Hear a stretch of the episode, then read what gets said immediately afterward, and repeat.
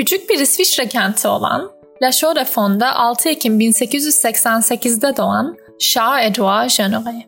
Yetenekli bir mimar, kışkırtıcı yazar, bölücü şehir plancısı, yetenekli ressam ve benzersiz polemikçi olarak dünyanın en güçlü figürlerinden bazılarını etkileyerek dünyanın hemen hemen her şehrinde görülebilen mimari üzerinde silinmez bir iz bıraktı. Diğer adıyla Le Corbusier. Erken yaşta okulu bırakan Corbusier, babasının yanında işe başladıktan sonra bir sanat okuluna kayıt olmuştur. Okuldayken Arts and Crafts hareketiyle ilgilenmeye başlamış, katıldığı bir saat tasarım yarışmasını kübist tasarımı ile kazanıp ilk önemli başarısını elde etmiştir. Bu deneyim, ileride modern mimariye yön verecek olan Corbusier'in başarılarının tesadüf olmadığının bir kanıtıdır. Betonarmenin soğuk cazibesi 1908 yılına gelindiğinde mimaride betonarme kullanımının öncülerinden olan Auguste Perret ile birlikte çalışmaya başladı. Dünyada inşa edilen ilk betonarme tapınağının tasarımcısı olan Perret, Corbusier'e mimarlıkta betonarme kullanımının inceliklerini öğretti. Corbusier, Paris'te bu deneyimi kazanırken aynı zamanda şehrin kültürünü ve mimarisini de yakından tanıma fırsatı yakaladı.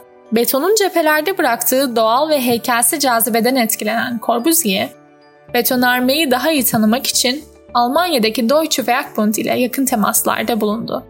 Deutsche Werkbund, 1907 yılında Almanya'da bir araya gelen sanatçı, zanaatçı, tasarımcı ve sanayicilerin kurduğu bir birliktir. Birlik, modern mimarinin gelişimine, standartlaşmasına ve Bauhaus'un kuruluşuna katkı sağlamıştır.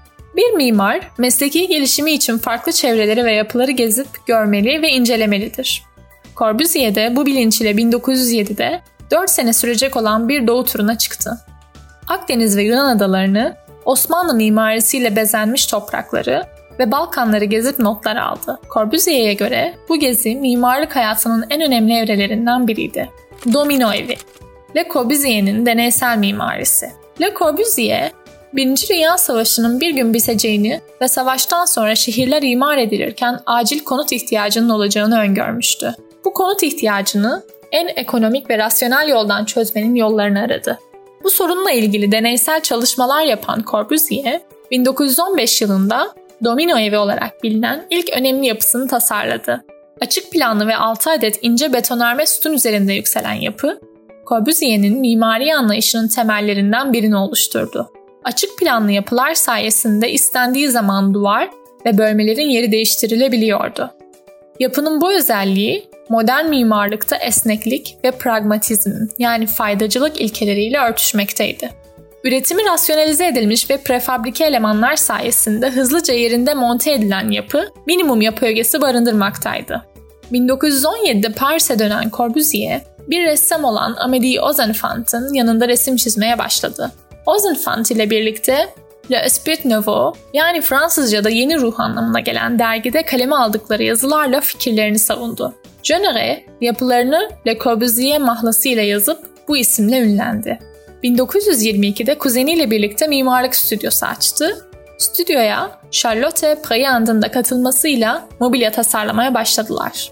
1923'te Le Corbusier yeni bir mimariye doğru olarak İngilizceye çevrilen ufuk açıcı kitabı Vers une Architecture'yi yayınladı.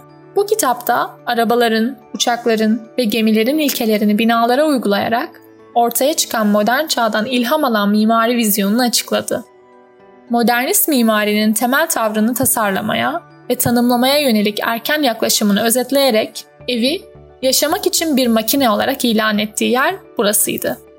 Le Corbusier ve Villa Savoye 1929 yılında tasarladığı Villa Savoye, bu beş ilkenin açıkça görüldüğü en güzel modernist yapılardan biridir. Pilotiler üzerinde yükselen yapı, geniş bir bant pencereye sahip ve serbest plan kurgusuyla tasarlanmıştır. İçeride zemin kattan teras çatıya kadar kesintisiz devam eden bir rampa vardır.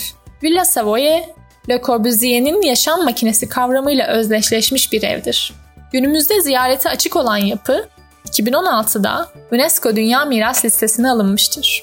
Işıyan Kent Corbusier, 1935'te Işıyan Kent tasarımını yayımladı. İdeal şehir anlayışına göre Corbusier, yerleşim alanlarını ailelerin büyüklüğüne göre ayırmıştır. Büyük evlerde zenginler değil, Kalabalık aileler oturmalıydı ona göre.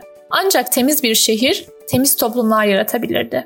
Bu fikirler ışığında tasarladığı konsept şehir fikri, Corbusier'in tasarım anlayışını üst ölçüye çıkararak gösterdiği bir projeydi. Tasarımda standartlaşmış üretim sistemleri ve yapı tipleri, işlevsel kent mekanları, yeşil ile iç içe geçmiş yaşam alanları bulunmaktaydı.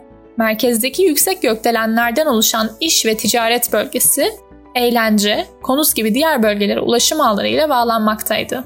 Her ne kadar bu proje teoride kalmış olsa da tasarlanan birçok modern şehir ışıyan kent fikrinden beslenmiştir. Unité de Habitation İkinci Dünya Savaşı sona erdiğinde Corbusier sosyal konut projeleri üretti.